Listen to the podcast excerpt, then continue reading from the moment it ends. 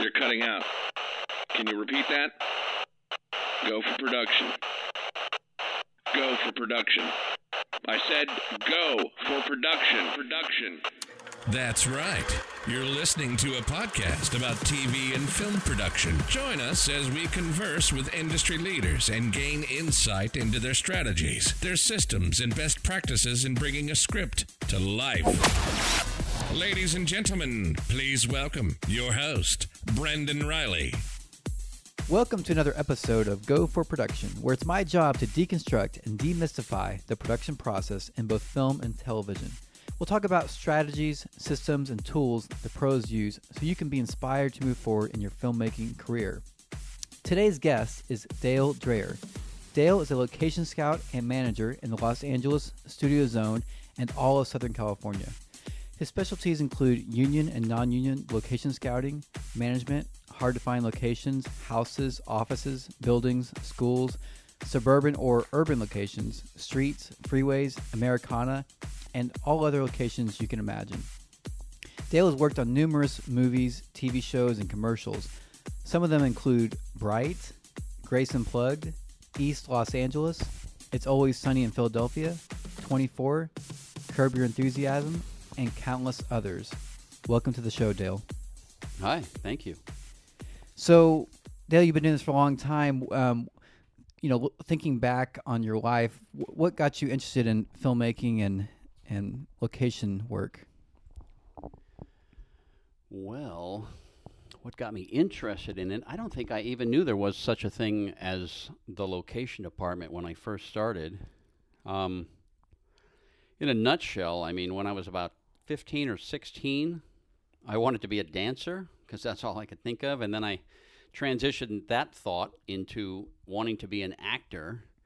And then I transitioned that thought into wanting to be a producer, and then a producer AD, and then a UPM.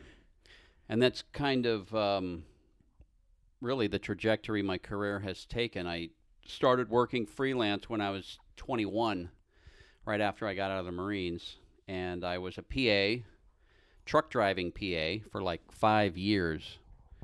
And um, that was a long time, a lot longer than I wanted, but I had a lot to learn. So it was good. I learned all all about production. I learned my way around Los Angeles and eventually started working my way into the production office as an office PA and then a production coordinator. And that was kind of how I first got into basically the film business is through production. Do you think that your experience working in production has helped you as a location person, manager? I think it helps a lot. Right. Um, I just think that the elements of budgeting and scheduling that I learned when I was trying to become a big time DGA member, which was my original goal. I wanted to be a DGA UPM first AD. And I was training myself to do that, and I had mentors that were working with me. But learning scheduling and budgeting, those two primary items, I mean, those are like core, super core skills for any department head in uh, the Hollywood film business, I would say. So, what what was the transition from production to this location work? What was your first? Do you remember your first big break doing that? Well, when working in production on lower budget projects like music videos and commercials or non-union jobs, um, a lot of times there's no money for a location manager, and so by default you don't even realize it, but you end up kind of doing those uh, duties as a production manager or production coordinator. But basically, for me, what happened was after about 15 years of working in production, I was able to get into the DGA as a commercial UPM, as a third area first AD, and a, an entertainment second AD, and a commercial first. So I qualified for all of those things, and I was participating in the Directors Guild. But then a friend of mine, basically, it took me until age 37 to get to the point of kind of becoming a real UPM mm-hmm. in the film business. And then that's also about the time that I met my wife, and I decided I wanted to get married and have children. So at age 37, I'm like, well, gee, I'm not working enough as a DGA member to get the dental and health insurance, Right. which is a really important lifestyle choice to be made. Um, but a friend of mine who I had PA'd with 10 years ago, he had become a pretty big location manager, and he was working with Michael Mann. And he's like, hey, Dale, why don't you come over here and um, be my uh, key assistant location manager on this Michael Mann TV show? And um, I really didn't want to do it at, at first. I, he kind of dragged me into it, kicking and screaming, because you know I liked being the center of the hub and knowing everything about everything in production. And I'm like, well, if I go into a single department, I'm going to be isolated and I'll be giving up my producer dreams and all that. But the bottom line is, I figured I would try it, and um, basically within about two months, I had dental and health insurance, and I was kind of forced to join the, the Teamsters as a union member. So I got into the Teamsters all in, in, in the first two months of working in locations. I got into the Teamsters. I got dental and health insurance. And then, like a year later, I got married and had kids, and my insurance paid for the childbirth and all that stuff. So it, it was all a very happy transition, actually. Um, I kind of miss working in production still, but um, I had a really good mentor in locations when I started. Uh, Eric Fierstein, who's still working on a lot of big shows um, with HBO and Showtime and a lot of other uh, great uh, producers and directors. But he was my mentor for probably about three or four years. And because of my 15 years of production experience, I kind of moved up quickly in the location ranks because of you know the skills that I already had. I prefer to think of it as an opportunity to be creative. Mm-hmm. Um, I mean, ADs are creative and producers are creative, but I figured I like the creativity of locations. Um, you can call it problem solving if you want, but I, I, I consider it the creative opportunity uh, scouting. And then uh, once you pick the locations, then the problem solving really starts. Right. So there, there's there's an art to your job, right, where you're trying to bring this aesthetic of this this certain type of location to the director or the producer, right? You're trying to bring your creative side into the, the job, right? It kind of depends on the budget, you know. If sometimes a project will come to LA and they'll be like, "Well, we want to film on Hollywood Boulevard. We want to film somewhere near the Hollywood sign. We want to film at Muscle Beach in Right. Santa Monica. We want to do Venice Beach, and uh, you know, we, we we need something that looks like an LA freeway." Right. There's not a lot of creativity involved in that. I'm just basically filling an order Mm-hmm. like a waiter at a restaurant.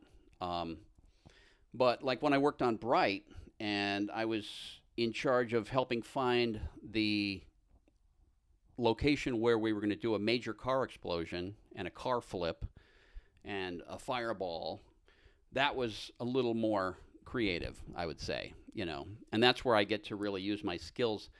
Um, having lived and worked in LA now for 32 years, it's like I don't even realize how much I know. It's so instinctual and second nature. Do you have a certain process that you use on every show when it comes to a routine or software or logistics? Well, some location scouts and managers only work in television. Some work almost only in features. Some work almost only in commercials. Um, I have, over the last 16 years of doing this, I've kind of worked in all of them. And it's a minor adjustment. Uh, I would say commercials are much faster, so the process has to be really sharp, and there's a lot of panic for me that goes into uh, getting prepared to do a commercial. Uh, features in TV are a little more enjoyable length uh, because there's some a little more brain time to process. But I mean, in a nutshell, there's research, and then there's scouting, and then there's director scouting, and then there's tech scouting, and then there's the shoot. Right. And um, I mean, there's a lot that we could talk about before you even get a job. I mean, there's the whole freelance lifestyle of finding work. Um, that's an art in itself. Right. I've been looking for a job for 32 years, and uh, As a commercial guy, mostly I've been doing commercials lately. Right. I'm, I'm slowly going to start transitioning back into long form television and features because my kids are growing up and my children are um, ages 13 and 15. And now that they're kind of becoming a lot more independent, I'm ready to go back into television, which is like 60, 70, 80 hours a week. Right. I was unwilling to do that um, with young children at home. Uh, so commercials were a little bit better as a lifestyle, uh, where I could pick the days that I work and I could take a week off if I had to and things like that. But um, the process of getting a job is like an entire conversation in itself. Uh, there's networks and there's you know guilds and trade organizations and unions and uh, there's classes and there's continued professional education. Um, so there's you know there's that. Right.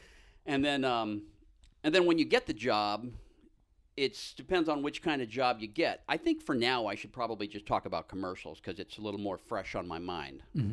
Um, the first thing I do when somebody calls me up and says, "Hey Dale, can you work tomorrow?" I'll be like, "Yes, I can." And then as soon as we discuss a rate and hang up the phone, I go into a cold sweat. I have a an anxiety attack and I have a performance anxiety cold sweats. Um, but that's it sounds weird, but it's because I care because I'm so anxious to do a good job. And um, but the funny th- thing is, immediately once I start doing my job, I just go into the zone, and it's like, oh, I've done this before, you know. So that's what I hate about not working for like a week or two. I get a little bit rusty in my mind, but um, so the best thing to do is once you start working, just keep working, working, working, working. But um, I have a whole rate card that I that I use to negotiate. Um, if the job is union, it's pretty simple. I just usually work for union rates, and um, there's some room for negotiation depending upon how busy the town might be. Um, if the town is very busy, we can usually get more uh, money. Commercials pay a significantly higher day rate than um, features and TV for the manager and scout. Um, but you might only work four days in a week or three days in a week. Um, and the delivery expectations can be pretty high. So, let- let me pause you there for. So let's let's take a commercial. How, how much prep time would you have to f- source locations for your average commercial? Sometimes zero. I'll get a call at 10:30 a.m. on a day like today, and they'll be like, "Can you work today? We just got the job awarded, and we need to show the agency something tomorrow morning." And I'll be like, "Yeah, I can do a file pull today, and then um, tomorrow we'll go out and start, you know, scouting real locations with a camera." And so, but that's because of the digital age now. I mean, the, there's an expectation that that I can deliver at least, you know, maybe 10 locations per category in a day using files that I have from recent jobs that I've scouted. So there's a whole new thing called file pulling, and some scouts are really, really good at it. And I'm one of those people. And then there's, you know, anyways, but that's all part of also having friends. Like, I might have a friend who just scouted something, and I'll ask him if I could use those pictures and um, I give them my picture. So we share photographs in the, the network community of location people. Um, God, what was the question again? It was Well, I'm just saying in, in the in the commercial aspect, you, you might not have any prep time, but in a, w- would you in another situation have a couple days to find a location or well, if I mean, prep times have gotten tighter and tighter because of the digital expectation. Um, I would say um, it's nice to have a. I mean, it's going to be a 12-hour day almost no matter what.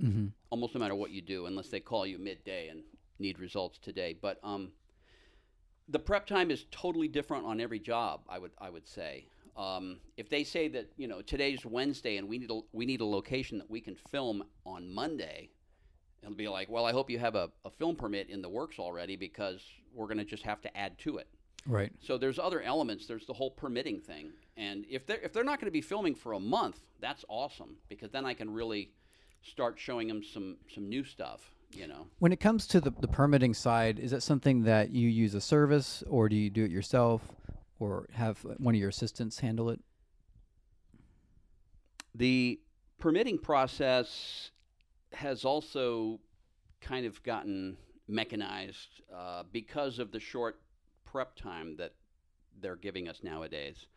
Um, there are still some old school location managers who pull all of their own permits, um, but it's gotten more and more complicated with all the different jurisdictions. It depends on how many cities you're sh- like. If you're going to be filming in three different cities, like let's say Long Beach, L.A., and I don't know something in Ventura County. Right. Um, there's three different jurisdictions. I don't have time to find locations and be on the phone all day, you know, dealing with the permit details. So we do have services that we use. I use a company called PPS. They're one of the best in the business. And a lot of TV shows and big jobs use PPS. Um, but there's other services too, like uh, Film Permits Unlimited, and um, I, I, think Dave Stanley, and there's a couple of services that uh, each each has their own little niche, and um, I pretty much have to use a location uh, permit service. Mm-hmm. Um, they facilitate the payments to like the fire departments and uh, you know business licenses. I mean, if I had a full time assistant to handle just that, and sometimes TV shows do, you might have an office coordinator on a TV show in addition to your three scouts and your two key assistants. It depends on how big your team is. Right.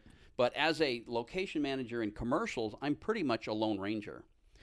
And I know some some um, cities and states don't aren't as developed in the film and TV world. So like New Orleans, New Orleans doesn't have a service per se. So you have to almost have a location coordinator handle those type of things. Big, big, whereas LA, I'm pretty sure Atlanta has a service. I would think.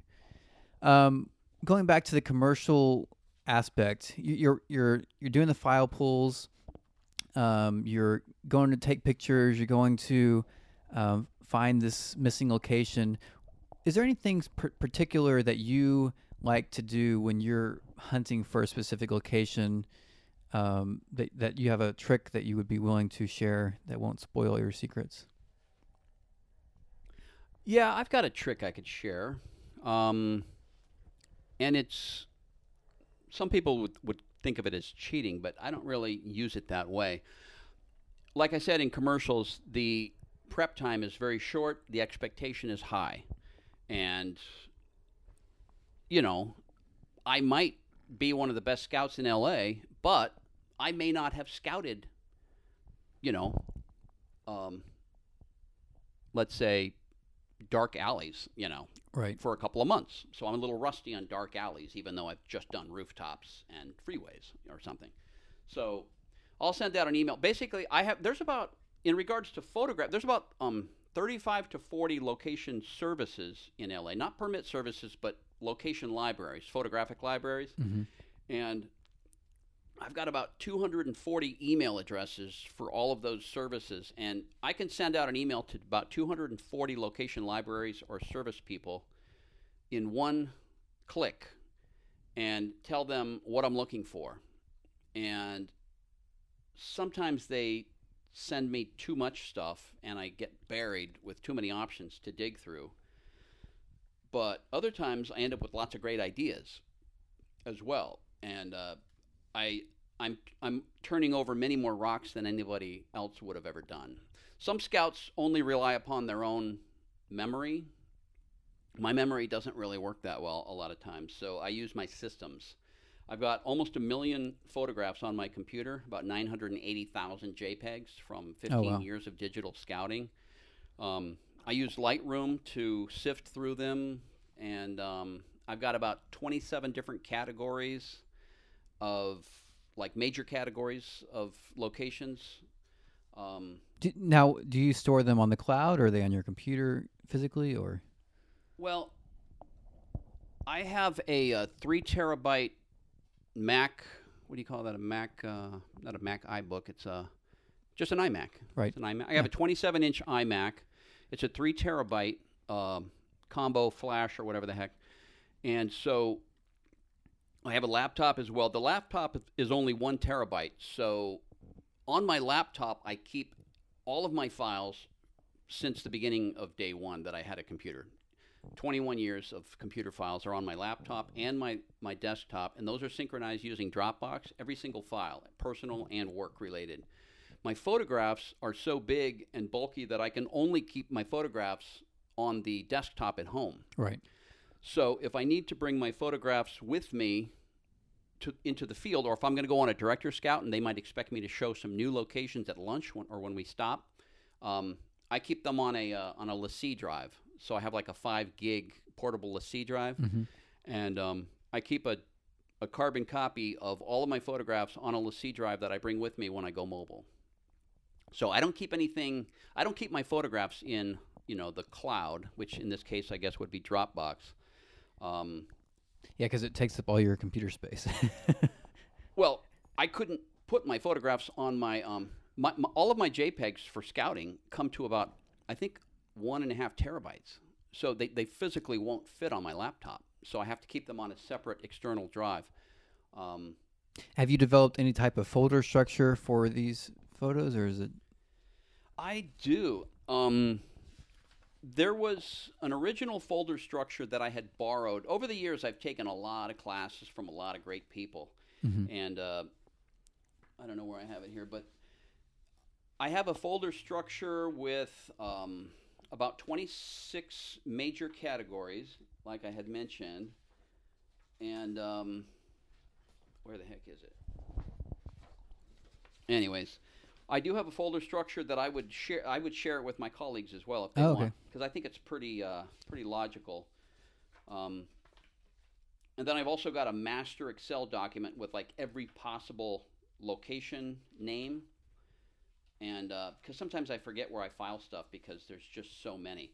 But anyways, the the location categories would be something like agricultural, uh, residential, bars and nightclubs, buildings and offices, churches and religious. You know, those are the major categories military, medical, hotels, motels, parks, uh, restaurants, schools. But under schools, I might have like eight subcategories. So, schools is a major category, but under that, I've got colleges, universities, trade schools, uh, pre K through six, uh, you know, uh, junior high, high school, uh, you know, so there's a lot of subcategories. There's a lot. There's probably a couple hundred subcategories. Streets is like a major category. And under streets, I've got freeways, tunnels, bridges, roads, alleys, you know, dirt roads, you know, and then I've got studios. As a location scout, I don't really scout for studios very much. Usually production finds their own stages, but I am responsible for standing sets, you know, like apartments on you know, there used to be like uh, DC stages in LA. That's been famous for quite a few decades, but they're getting kind of old. And um, so there's always new standing sets that are popping up.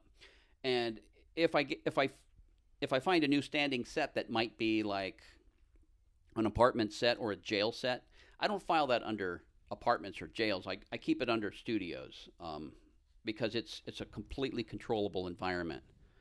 And then transpo, I have a I have a category called transportation, which is kind of a weird word, but it basically means planes, trains, and automobiles. You know, Right. um, airports, subways, you know, public transportation, MTA, metro, buses, freeways.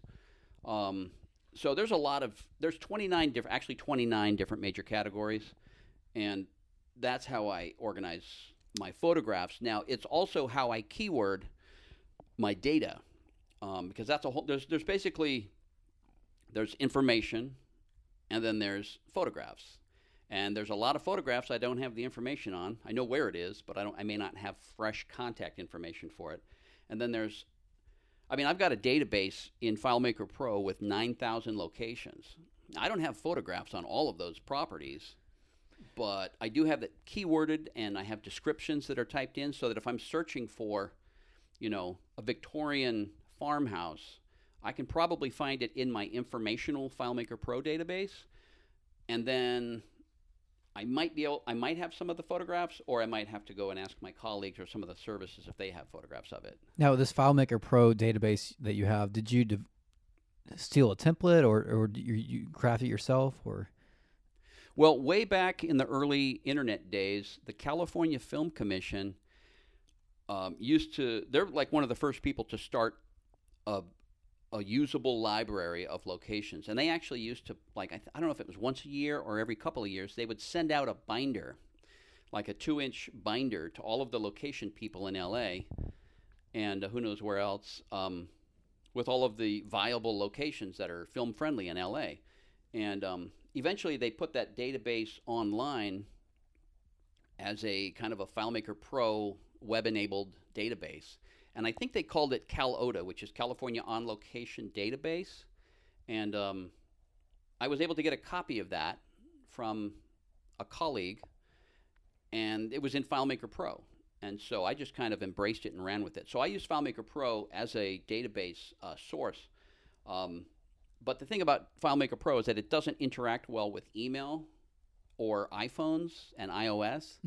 So I'm actually using a new database called Daylite by Marketcircle. It's a Canadian company, and I'm trying to share that with as many location people as possible because it's it's a phenomenal database.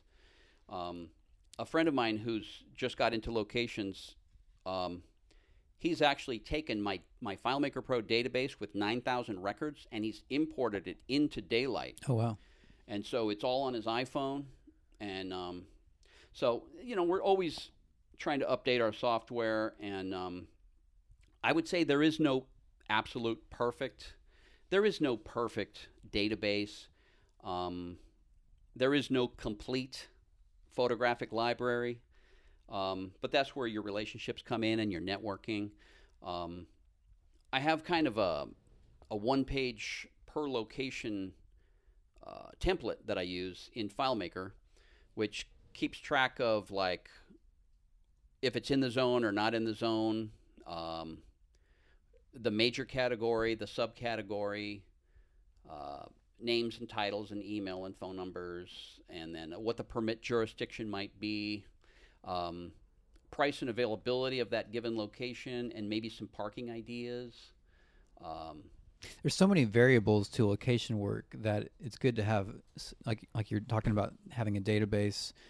Um, what other tools do you know that people in your industry use? I mean, whether it's a Google Doc or something to keep track of everything.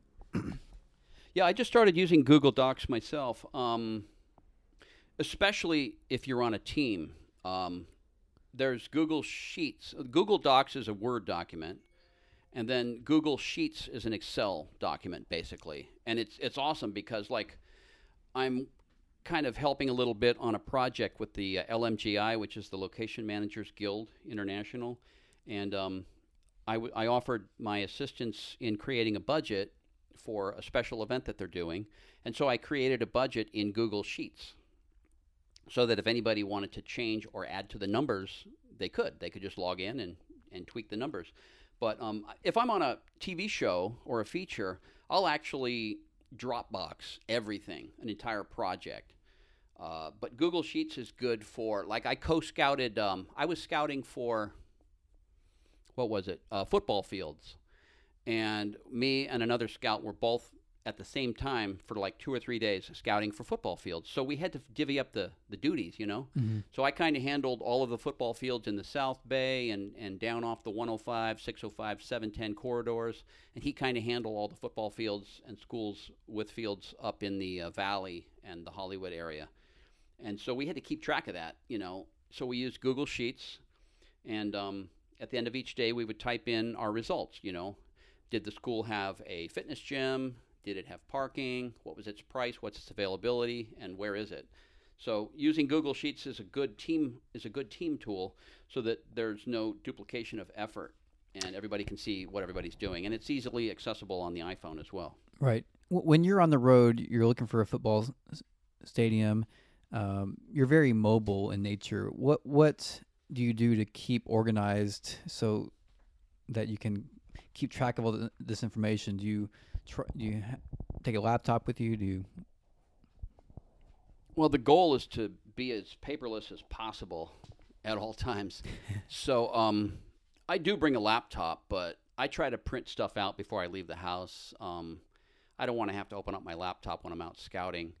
Um, in fact, also, using Dropbox again is really good because you can access everything that's in Dropbox. You can access it on your iPhone because there's a Dropbox app, so it's phenomenal in that way.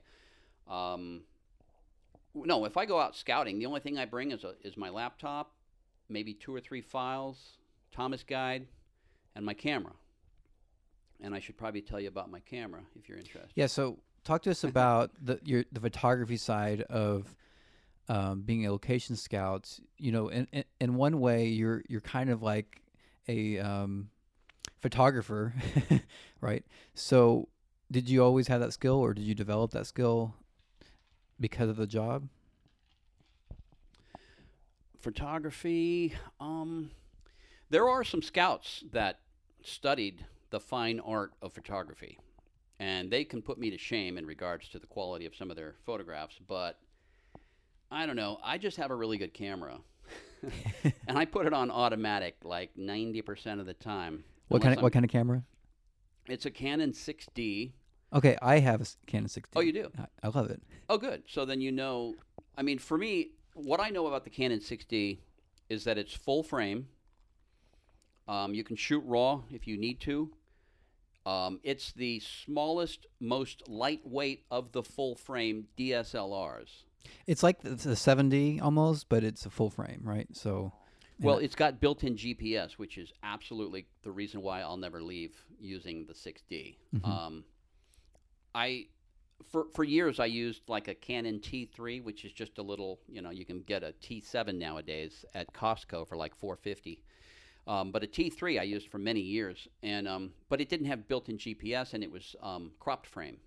So I'm getting a lot better photographs now with my full frame six. The 6D has phenomenal light pickup at night. So I just did two nights of, of uh, scouting roads for uh, Harley Davidson, and you know what? I tried shooting in RAW one night, and it really didn't help. It didn't help. Um, so I just put the camera back onto automatic the next night, and it was fine. I mean, it's phenomenal light pickup. I've got I've got a really expensive lens, which I think makes a big difference. It's a 2.8 um, aperture, 24 to 70, which is what a lot of fashion stills photographers use. Um, so I figure I'll just use what they use. You don't really want to go any wider than a 24 millimeter. Um, if you're shooting house interiors a lot, you could use like a 16 to 35. But again, you're going to want to use a red ring on a Canon. You'd want to use a red ring uh, 2.8 if you can get it. Um, So- they're expensive though, you know. so this this camera. Um, talk about the GPS. What what does that do for you in terms of helping you? Well, I use uh, Lightroom to basically clean up and edit and rename and uh, work on my photographs and to auto tone them and to level them. Um, Lightroom has a mapping function similar to iPhoto, I suppose, but if the photograph has GPS information in the uh, the computer file of it, um, Lightroom can read that and plot it on a map. So, like last Monday when I went out, I photographed roads, uh, La Tuna Canyon, uh, Foothill Boulevard. I was up Angeles Crest Highway. It was nighttime, and uh, it was really hard to see the mile markers, and um, it was dark. And um, but using a GPS camera, I can pull over anywhere I want and take pictures and pretty much not worry about taking a bunch of notes of where I am Oh, that's really helpful. because the GPS has that information built into the camera. Now, before I got a Canon 6D, I used to just use my iPhone, and um, I've got an app on my iPhone called Solocator, and that actually gives me uh, latitude, longi- longitude grid coordinates, as well as elevation and uh, what direction you're looking. So it's called Solocator Interesting. and it's it's some even if I you know no matter what location I shoot, if I'm out in the middle of the desert, I like to use Solocator as a uh, it's I think it's about twelve bucks for this to own this app, and it, it gives you a kind of a compass overlay with uh, what dire- direction you're looking north south you know how many degrees you know 14 degrees northeast um, what your elevation is it's a really nice um, i mean years ago if you were scouting for like a fashion job, they would want you to take compass readings at every location. And thank God those days are like almost over. Almost nobody really asks for uh, compass readings anymore because you can look at Google Earth and kind of figure out, you know, that the, the location was facing north, which means, you know, no direct sunlight, blah, blah, blah. Um, but Solocator is a really good app. Um, a friend of mine, uh, location buddy, told me about it, and I, JP, thank you, JP. Um, so I always throw a, a Solocator shot in with my pictures. Um, So when you're taking these pictures, is there a, a rough number that you're trying to get for each location, or is it just however many you, you feel you need? Well, I might be scouting uh, for a cereal commercial, and so they want me to take a lot of pictures in the living room, dining room, kitchen area. But, you know, while I'm there, I'm not going to ignore the beautiful pool in the backyard or the amazing master bedroom with the incredible walk in uh, shower with the ocean view. I mean, who can ignore that when you're walking through a $26 million Malibu mansion? So I go ahead and photograph as much of the house as I can, time wise, and um, but I only present the, sh- the photographs that are relevant to the project I'm scouting. Um, but I would say, on average, for me, if I go out and, and I scout seven or eight houses, for example, in a day, I might come home with about 700, 800 photographs Oh wow! and that's gonna that could take me that could take me two and a half hours or so of processing and dividing and organizing and exporting and resizing and leveling and auto toning. So it's important that you know your own workflow so that you can make sure that the client isn't you know getting pissed off at 8 p.m. when they thought the pictures would be done. So that's part of the scouting process, I would say as well, is knowing like when do they need these pictures. If they don't need them until 6 a.m. the next morning, you can take a little extra time and make the pictures look pretty. But I would say if I'm photographing a house, I'm going to end up with probably about 60 to 80 photographs. That's kind of a general average. If I photograph a house, it's going to end up end up with about 60 to 80 decent, you know, good quality photographs. Um, And do you show all those to the client, or just a portion of those? It depends on the project. Um, that's the thing. It's like if you're scouting for television, you might show a house where they only wanted to photograph the front yard and maybe the interior living room. But when the production designer looks at the backyard of the house, he'll be like, well, you know, schedule wise, we've got a problem. We've got a quagmire, to, a problem to solve. Why don't we shoot the garage in that house? It had like a man cave garage in it. Let's use that for the uh, for the wood shop scene that we were going to do elsewhere. So in television or in features, um, one property might get multitasked for different looks. Um, commercials are very very specific. I mean, you might go to a I mean, I've I've shot you know like water filter commercials, and all we shot was the kitchen sink. That's it. And you know the location was like eight thousand dollars a day, and you know we still had you know eight trucks and fifty five cars, but all we shot was water going through a water filter all day long on the kitchen counter.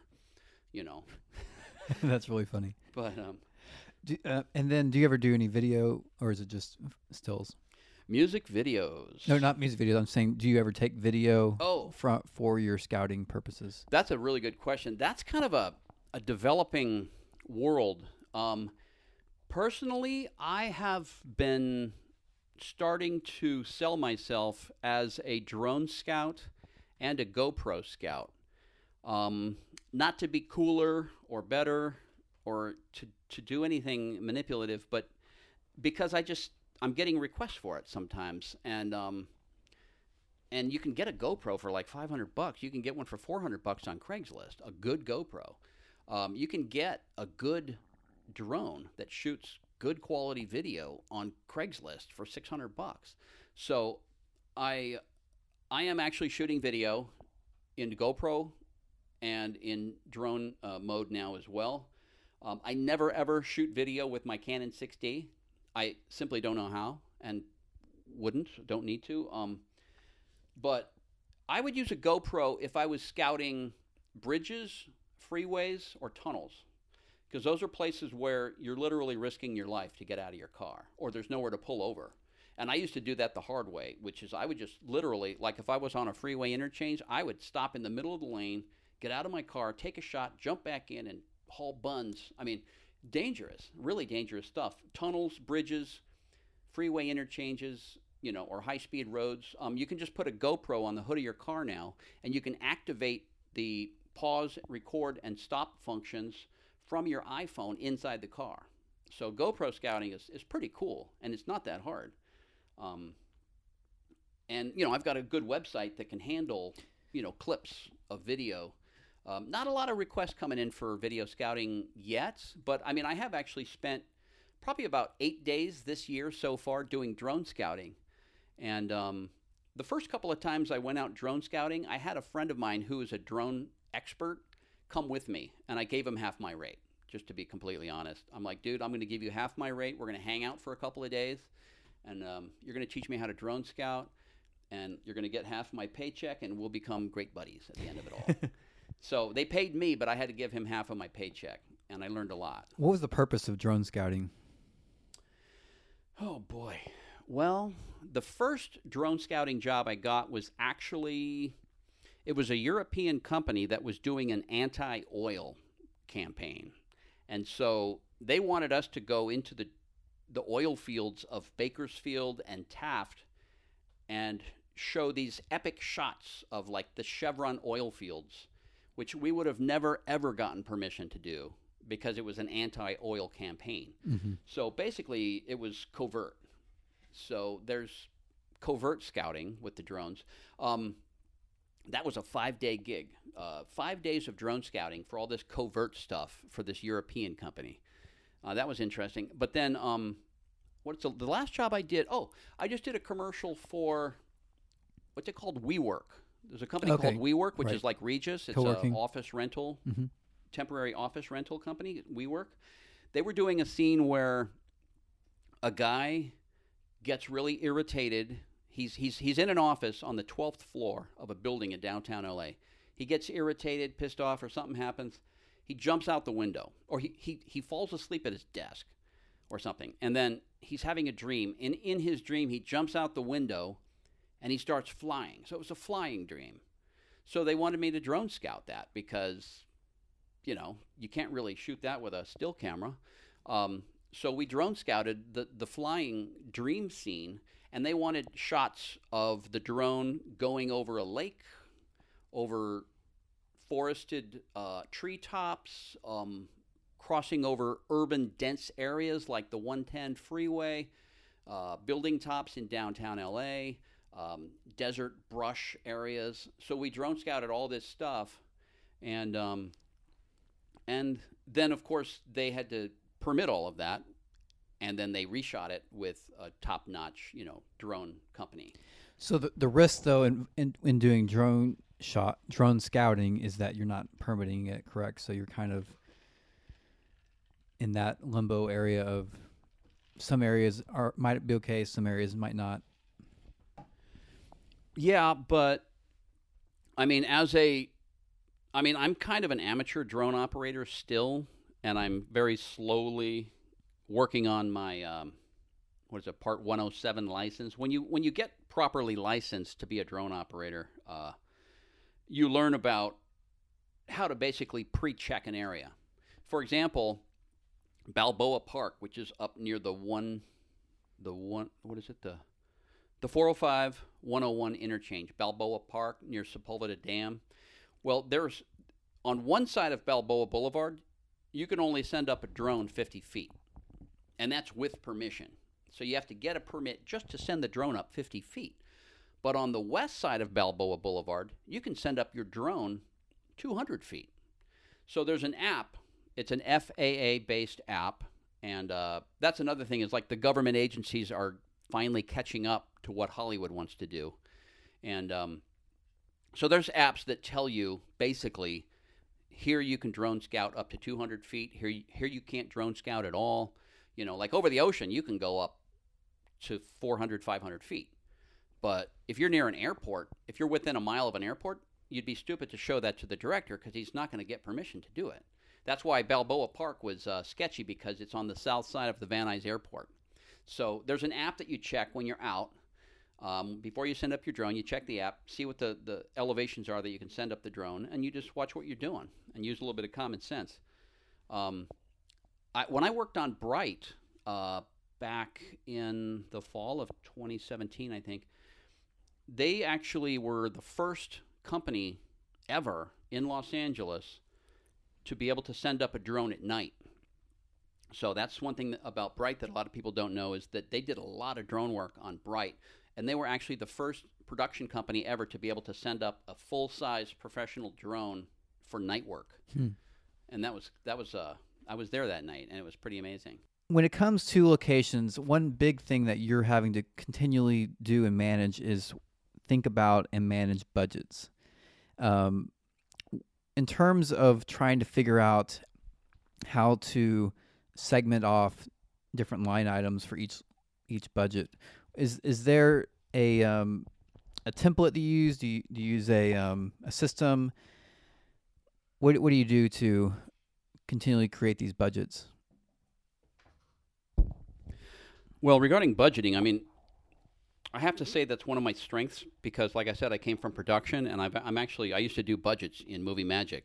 I Right. mean, I know about globals and P and W and FICA, Fui Sui, all that crazy stuff. Um, so I have a real strong uh, knowledge of budgeting from my early days. Um, in location, I find location budgeting to be very simple and very easy, um, especially if they have money. Right. But um, that's there's a difference between budgeting and negotiating, of course.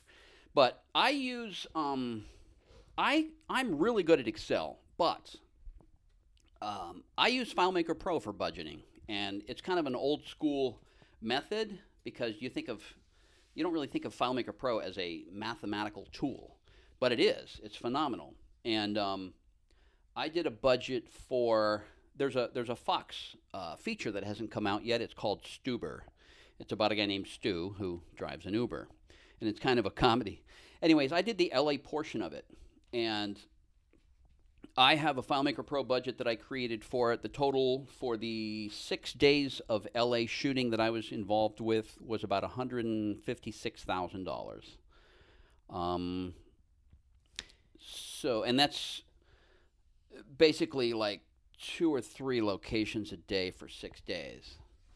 Um, so in FileMaker Pro, basically there's the top sheet, or, whether you use Excel or FileMaker Pro, the budget has two two elements. There's a top sheet, which is a summary, obviously, of all of the locations and all the days of shooting with all the categories, and then there's a one page per location, and uh, that's why I like FileMaker Pro so much, is because like if you're on a really complicated project and they and they're still moving the schedule they're still moving strip boards you know uh, suddenly day 17 becomes day 14 and suddenly day 3 becomes day 15 using filemaker pro it's really really easy to uh, shift i like my budget to be in schedule order and the reason the main reason for that is so that i can not double budget things like permits fire police. Um, so I like my schedule. A really good budget is going to be in schedule order.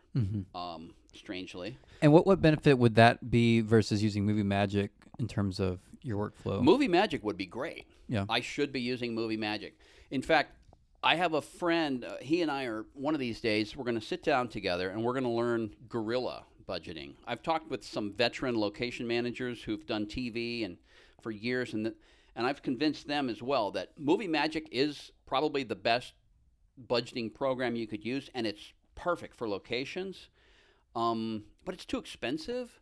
And so, actually, I strongly believe that Gorilla Budgeting Suite would be the way to go, and um, especially Gorilla scheduling and budgeting, because if you're working on a on a feature or a TV show and you're able to get a copy of the script and you can import it into Gorilla, and boom, you've got your breakdown already roughed out for you. So if you're working on big stuff, you know, with a lot of script pages and script changes, I would I would try Movie Magic or Gorilla. But on a commercial or something simple, um, FileMaker Pro is simple. I just took a budgeting class like two weeks ago at the Teamsters uh, Union Hall, and they're they're using uh, they're using Excel. you know, for a, for te- television episodic, and um, it's it's pretty simple. But I've got the same thing going on in FileMaker Pro. I've got a, for me the most important thing is one page per location, a one page. My one page uh, budget divides a location into probably about 12 different categories. Do You, you want to know what they are? Sure. So the, the first category is location fees, prep, shoot, you know, prep, shoot, and strike. Um, and then you've got set labor, which would be site reps, uh, maybe on-set layout board, um, special people who get assigned to you. Um, then there's security, and then there's police, a separate line item, and then there's fire, and then there's permits, and then there's parking, and then there's holding and gratuities, and then there's trash bins, toilets, tents, tables and chairs, heaters and lights, um, air conditioning, and then there's miscellaneous materials, which includes uh, maps, layout board, site protection, and then there's restoration, which is cleaning and uh, missing and damaged. So for a lot of these things, you know the, the typical cost for a layout board or, or whatever because of previous jobs. But what are the big variables that you tend to run into? Whether it's the actual site fee or is it what what, what do you think the you're continually trying to figure out? right now, my biggest frustration when somebody wants me to help them do a budget for their location, for me, the biggest challenge is like police and fire, because they're those are the biggest. That, that might sound crazy, but police and fire are the most challenging things to budget for, because of um, I don't know how many people are going to be on set. I don't know what jurisdiction we're going to be in. Like if we're in if we're in um, unincorporated Los Angeles, like let's say, I don't know, um, Lennox. Nobody knows where that is, but technically that's L.A. County, but it's not L.A. City. Um, if you're in Lennox, for example, which is a small little piece of the South Bay, you're going to end up with a retired fire safety advisor. Okay, that guy's going to be between 48 and 54 bucks an hour. But if you're actually filming two miles north of there and you end up in the city of Los Angeles, they might force you to have an active duty FSO, which they just raised the rates to about $108 per hour. And that's a lot of money. And that's um, something that I hope the city of Los Angeles uh, takes another look at here because they're driving uh, film production out of LA with these fire fire department costs that uh, that people don't like at all. Um, sometimes we pay more money to a fireman in one day than we spend renting the location, and it's insane. So, anyways, what I was saying is, I find budgeting police and fire to be the most challenging because maybe maybe the script says we're going to have the car exit a driveway and drive down the street. Well, do we need a cop for that or not? I don't know. Maybe we need two cops. It depends on where the location lands. If it's going to be in the middle of Beverly Hills, we might need three cops. Um, so anything involving police or fire, like driving work, can be very challenging to budget. Um, if it's a location like a house, you know, just a fixed property, those are easy for me to come up with um, numbers. Uh, parking, man, if you want to park, if you want to film in down, people are still in the habit of saying, "Oh, we want to film in downtown LA." I'm like, "Are you sure?" Because if if it's going to be almost any day of the week, you're going to spend at least four thousand dollars on parking, um, depending upon the size of your project, obviously. But um, I mean, it's you're going to. I've I've spent eight thousand dollars a day just on parking. You know, like on East Los High, we needed to rent three different parking lots to land our company. One for extras, one for crew, and one for base camp. Each of those parking lots was like 2,500 to three thousand dollars each. You know, so parking is a big, big deal that people, producers, often don't budget enough for parking, police, or fire. I mean, that's what I would say. And then um, there's an old uh, saying that, like the, I mean, we're talking 15 years ago when I first started out, and I was talking to some location managers. They like producers don't understand that if you want to film in Los Angeles, here's the budget: 20 grand a day. You know, there's your number. And you know it hasn't changed. It's still the same. So it's about 20 grand a day. Right. I mean, unless you're doing a PSA with a crew of under 25, You know, it depends on your project, obviously, but if you're dealing with union, you know, real commercial, you know, uh, corporate commercial type stuff, it's going to be about 20 grand a day, almost, almost always. So um, th- that was really insightful on, in terms of the budget. Um, anything else in in terms of the actual managing your your your life on the day to day basis of being a location manager that that you've that you've learned? Um, maybe your your work ethic or something in, in terms of how do you just make it through the day sometimes in terms of do you have a, you work really long hours I think I've mastered the process of folding up my life into a small size item and sticking it on the shelf. You know, how to just pack up your life into a small suitcase and put it in the closet for about couple of weeks or whatever. Um, that's been the hardest thing for me. I mean, like if somebody wanted to get into locations, I would I would really spend some time explaining to them that it's a lifestyle. Um, same as being an AD or something, you know, just working in the film business in general is a lifestyle. And the freelance lifestyle is not for everyone. It's been really frustrating. You know, 32 years I've been I've been doing it, and um, it's still frustrating. And I got about probably 11, 12, or maybe 13 years to go.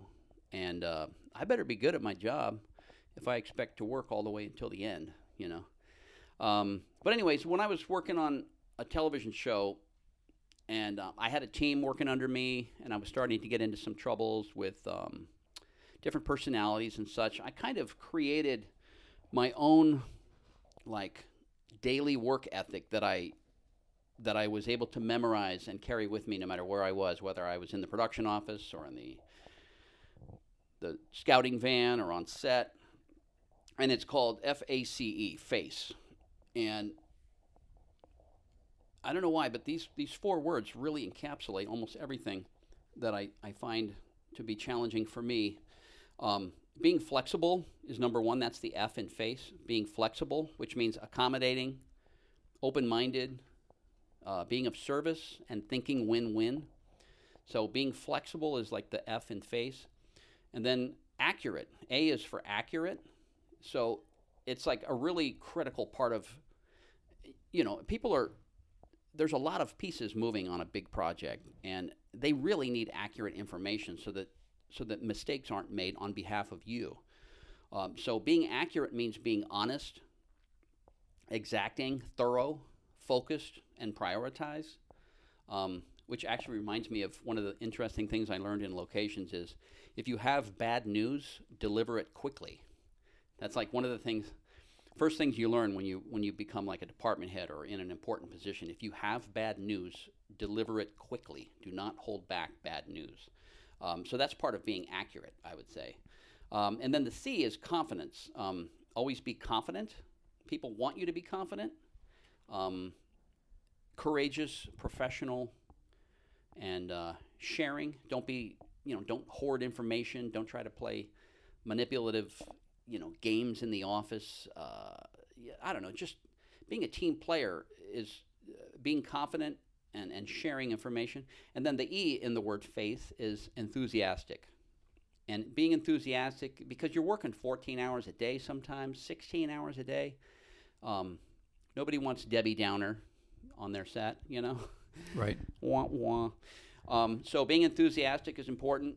Um, cheerful, friendly, respectful, no matter how tired you get. Try to be thankful and friendly and try not to drag anybody else down. And, you know, if you're having a bad day, you know, go make a private phone call, keep it to yourself um, as best as you can. So that's my little daily work ethic shorthand that I created for myself uh, called FACE flexible, accurate, confident, and enthusiastic.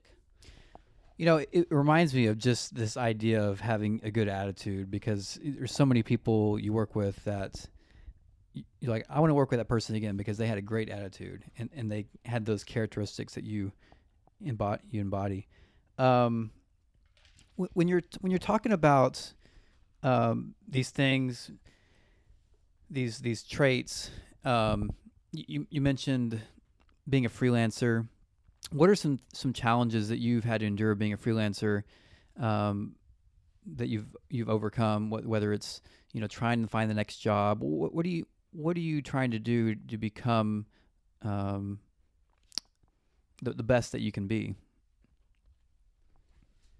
I think uh, for me, my biggest challenge was never skill or being willing to work hard or having you know the desire to have a good work ethic. I was raised with a work ethic that was very strong. I was in the Marine Corps, so I'm not afraid of anything. You know, hard work, being a team player. I'm for me, the hard part was always bonding with people and developing genuine quality relationships. And uh, that's just me personally. Other people are really, really good at it, and that's their strength. Um, for me, it's been I'm a late bloomer. You know, I think I'm developing some of my best relationships in my career now. You know, in the golden twilight of my career.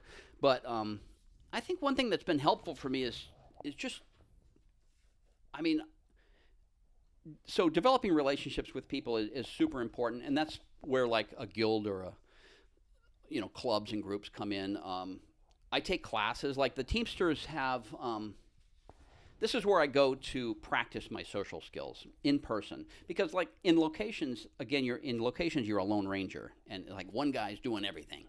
Um, that's one of the things I love about television and features is that you've got a team, and it's nice to go into the office and chit chat with your buddies who do exactly what you do, and understand the challenges, and you can cry on each other's shoulders.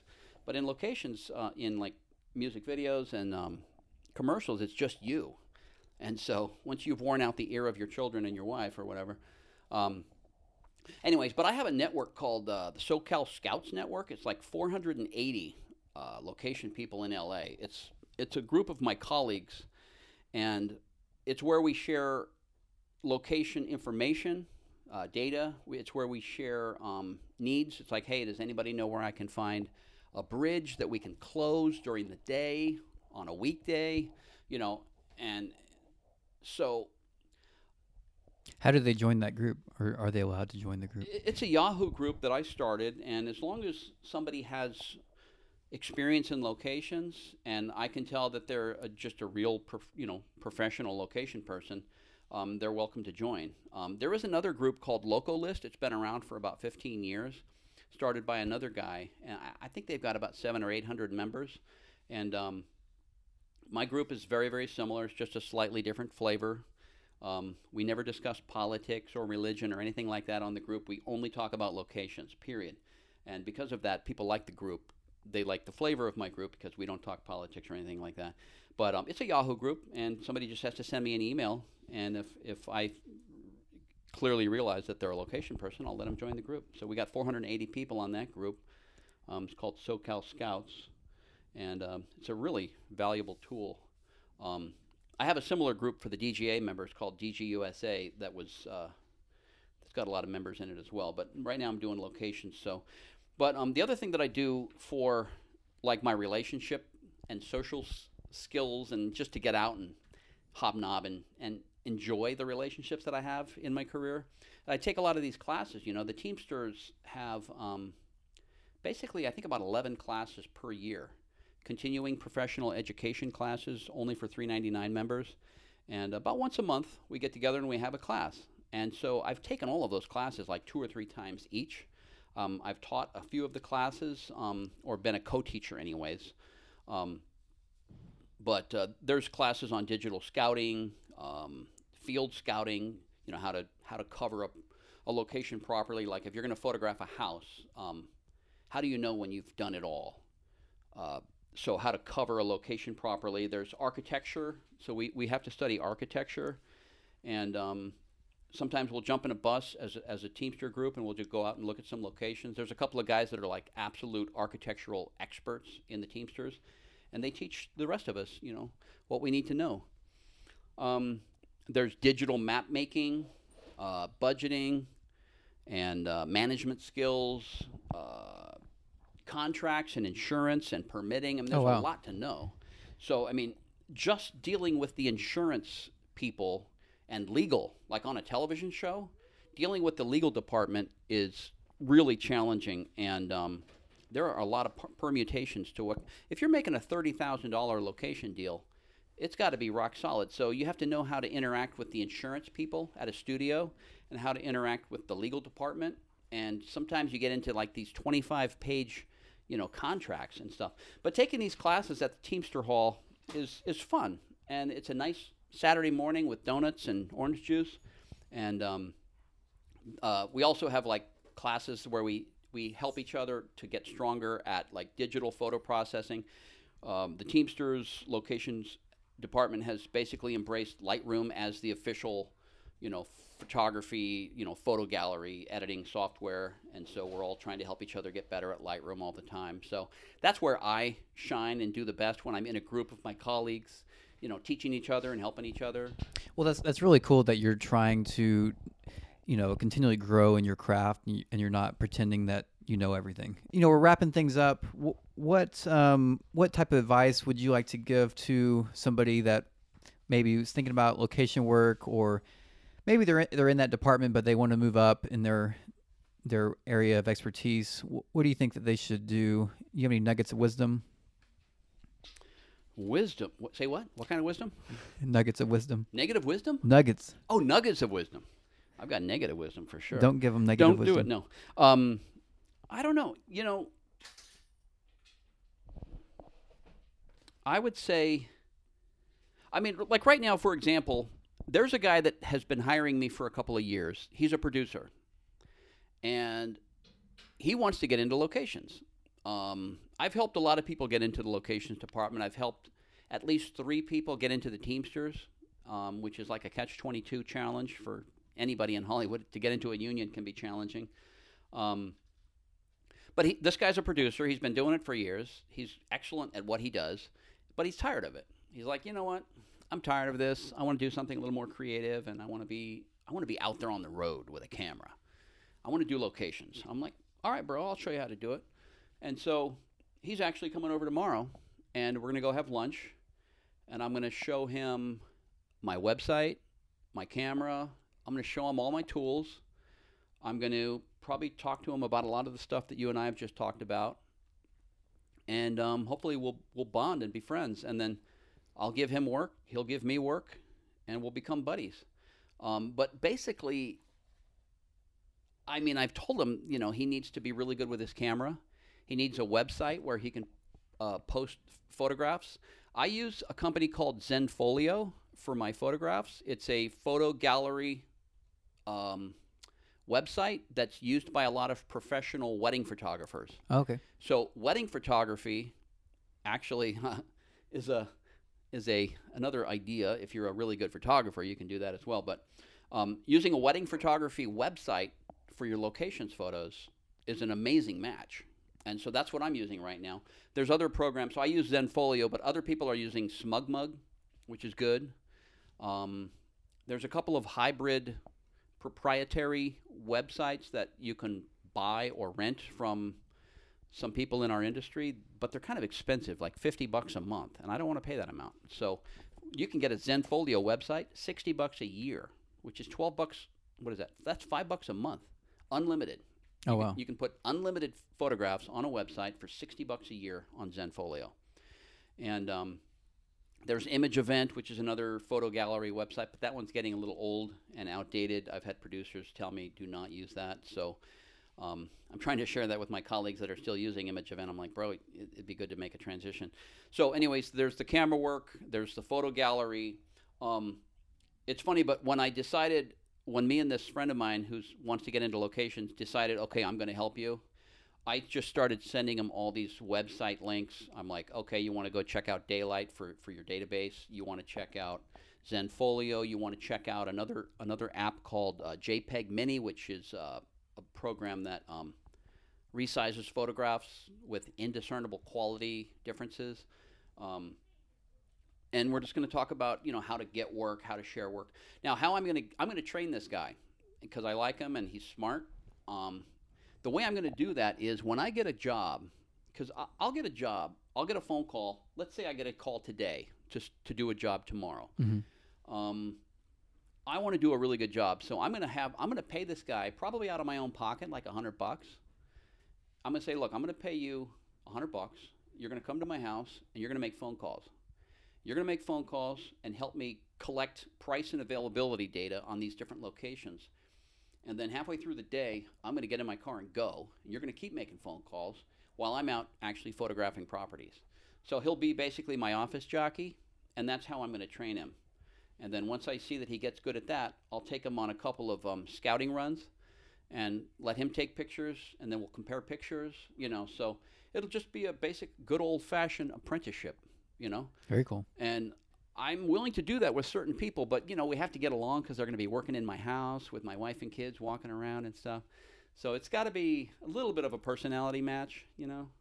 So Well, that's cool that you're you're taking a mentorship approach and you're you're giving back to the community and um because it's it's not always easy to, to to break into something like this, you know. um, yeah, I mean, people mentored me when I was trying to become an AD. Right. When I was one, have you heard of Bob Koster?